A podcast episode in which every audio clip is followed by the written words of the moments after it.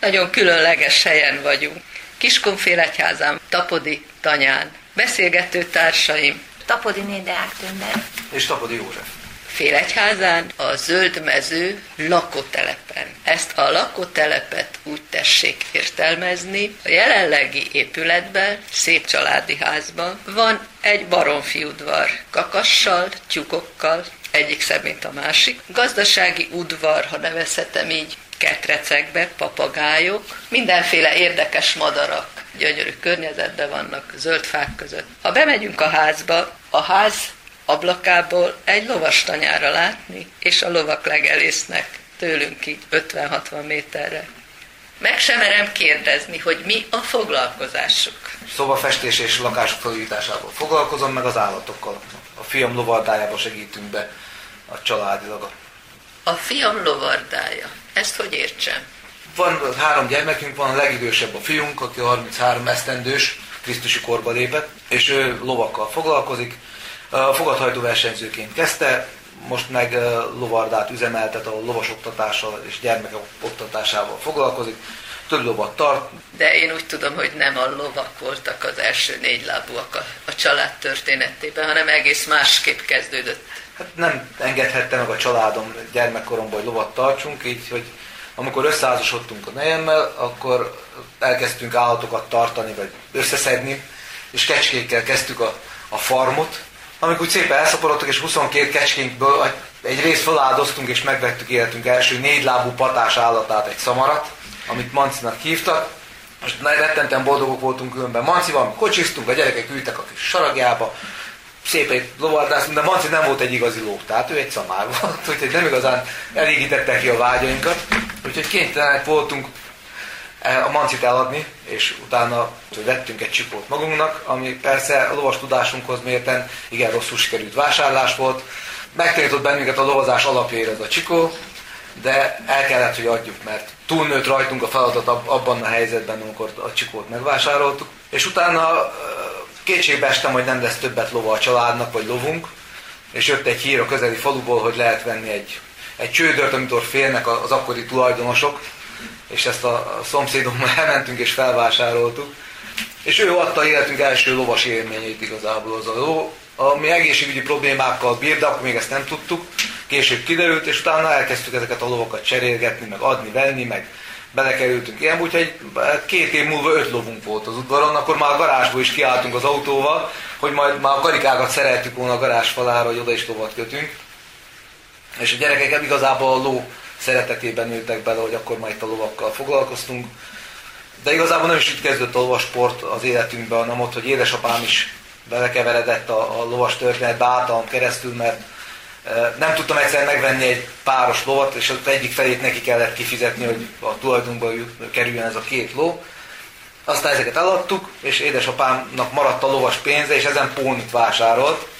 Az unokáknak persze nagyon megtetszett, és elkezdtünk fogatot hajtani, póni fogatot, ami hála Istennek sikerekkel járt, és itt belekeveredtünk a fogathajtásba is, amit addig fejlesztettünk, hogy a pónika jól ment, aztán elkezdtünk országos szintű póni versenyek, pónis versenyekre járni, aztán kinőttük a pónikat, nagy lovakkal kezdtünk el versenyezni, és uh, addig csináltuk a, a lovas versenyzést, hogy A-kategóriás, háromcsillagos nemzetközi fogathajtó lett a, a fiunkból, a, a család támogatásával együtt.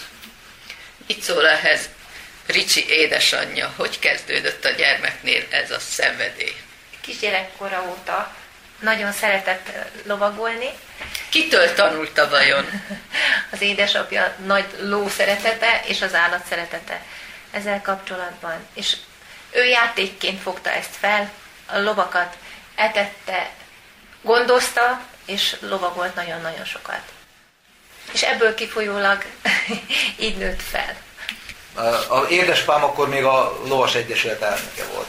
Igen, édesapám ak- akkoriban amikor a lovakat megvettük, és ő is besegített ebbe a lóvásárlásba, bele szeretett ebbe a lovas életbe, vagy lovas történetbe, és ilyen közösségi ember, édesapám vagy közösségi ember volt, aki nyugdíjas klubot tart, csinált meg mindent, és akkor a lovas klub elnökségét is felvállalta akkor Félegyházan, a lovas, Félegyház lovas klub elnöke lett. Jobb az időben, ő szervezte a helyi fogadhajtó versenyeket is, az ő csapatával csináltuk, és szerveztünk három-négy fogadhajtó, C kategóriás fogadhajtó versenyt Kiskunfélegyházára. Ő, igazából ő miatt tett a fogadhajtás ilyen szintre fölfejlesztve. Aztán persze kellettek támogatók, amik sajnos elmentek már mögülünk, úgyhogy a fogadhajtást így abba kellett hagynunk, mert olyan drága sport lett, amit most a családunk nem tud finanszírozni. Mi a legkedvesebb élmény ezzel kapcsolatban?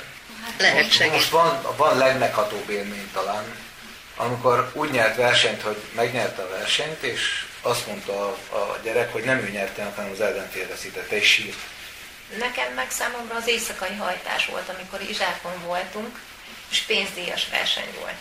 És nagyon nagy nevekkel hajtott, és annyira izgultunk érte, és két, két hibátlan pályát ment, és megnyerte. És annyira büszke volt, annyira büszkék voltunk mindnyájan, hogy nem hiába hajtott fogadott. Mit szóltak a lányok a fiú sikeréhez? És nagyon-nagyon büszkén ültek mindig a kocsin, hogy ez az ő testvérük. Általában eredmény hirdetése mindig úgy vonultunk, hogy ők ültek hátul a Ricsi mögött, és akkor kalamba szépen ők is fölcsörögtek, és akkor ugyanúgy részt vettek. Viszont a saját életük is sikeres lett, hogyha úgy nézzük. Mind a ketten gyógyszerták szakasszisztensek. hogy is nevezem a lányukat? Ők inkább a, a tánc felé mentek. Ők táncolni szerettek nagyon úgy, hogy... Ők... Sikeresen? Nem lehetett táncversenyen részt venni nekik, de, de az egyik lányom az elvégezte az egyik iskolát, és ő, ő zumbát oktat, úgyhogy ő nagyon élvezi. Hány unokával büszkélkedhettek? Hála Istennek négy fiú unokával büszkélkedhetünk, úgyhogy minden, minden családban van gyermek, és nagyon szeretjük mindannyiért természetesen. Ennek a beszélgetésnek az is lehetne a címe, aki 16 évig volt Mikulás az óvodába. Miért is? Ez úgy kezdődött, hogy a Póni fogadta egyszer a szomszéddal, Mikuláskor Póni kocsikáztunk a telepen, és kitalálta az egyik ismerősünk, hogy ha mi nem ötözünk már be, és ugorjunk már hozzá Mikulásnak. De benne voltunk a bolckodásba, elmentünk Mikuláskodni a szomszéddal, aztán jött az óvodai fölkérés, meg az ismerősök, meg a magáházak, meg mindenki fölkér bennünket, hogy menjünk el Mikulásnak, és rajtunk maradt ez a Mikulás történet, tehát 16 éven keresztül jártam Mikulásnak, 5 évig jártunk talán Pónikkal, de beöltözve, Krampus hajtotta a lovakat, Mikulás, csengetjük, a, a főutcai zebrákon, meg járdákon szaloncukrot dobáltunk a gyerekeknek, tehát ezzel ezt csináltuk, aztán el, kinőttük a pónikat, ugye a versenyzés folyamán, el kellett adnunk a pónifogatot, és mondtuk, hogy nem befejeztük, mert nincs pónifogat. Erre jöttek a szülők, hogy az nem lehet, hogy mi nem megyünk Mikulásnak, mert az ő gyerekei szentül meg vannak győződve, hogy egy Mikulás van, az, aki hozzájuk jár, és az már négy éve oda megy, ott nincs másik Mikulás, úgyhogy mindegy, mivel megyünk, hogy autóval, vagy gyalog, vagy repülővel, csak menjünk, mert hogy neki az ő gyereke csak az a hiteles, hogy ez a Mikulás, akinek ugyanaz a bakancsa volt, ugyanaz a ruhája, ugyanaz a kesztyűje, ugyanaz a botja, és a gyerek azt elhitte, hogy az az egy Mikulás létezik, mert a többinek másmilyen cipője volt, vagy épp a bácsi abba a cipőbe ment tegnap, abba vitte a gyereket óvodába, és megismerték. Mert a Mikulásnak nagyon nagy felismerő, felismerhető dolga a cipő. és én voltam a Krampus. Én szerveztem le, hogy hol megyünk, és én cipeltem azt a rengeteg ajándékot, amiben majd beleszakadtam. 33 éves házassági évforduló után van-e olyan dolog, amit még szeretnétek megvalósítani, mindezek után, amit, amiről itt beszélgettünk? Nagyon szeretném megvalósítani egy hosszú, egészséges életet. Szeretetben, békében. Nyugalomban, békességben, természetben. Egy kicsit talán lassabb életet, mint amilyet, miért, mint amilyet most élünk. Nem, a, nem az emberekkel való kapcsolatunk, hanem a munkával. A munkával egy kicsit lassabban talán, ha kevesebbet tudnánk kivenni és többet azt csinálni, amit szeretnénk, kicsit szabadon. Most, hogy már nagyobbak a gyerekek. Tündi? Én igazából nagyon jól érzem magam, amiben vagyok. Boldog vagyok ebben a közegben, a családom körébe. Szeretem a munkahelyemet, mert kis gyerekekkel foglalkozunk, és én ebben nagyon boldog vagyok. nagyon szeretek utazni, érdekes embereket megismerni, szeretünk kirándulni, úgyhogy ahova csak lehet, oda szívesen elmegyünk, szeretünk a családunkkal sűrű. Igen, hát ez a találkozás is annak köszönhető, hogy szerettek hegyet mászni, mert hiszen ott találkoztunk az Ilona vízeséshez menet. Javít, ott köszöntünk egymásra. Nem odafelé menet, hanem az ellenkező irányba, de majdnem jó a meglátás. Tehát azt is mondhatjuk, hogy mindezen kívül, amit csináltok, még túrázni is szerettek nagypapa és nagymama korba, amellett, hogy élvezitek az életet. Ámen Zsókát hallották a zöldmező lakótelepről, ami igazából nem lakótelep, hanem egy kis paradicsom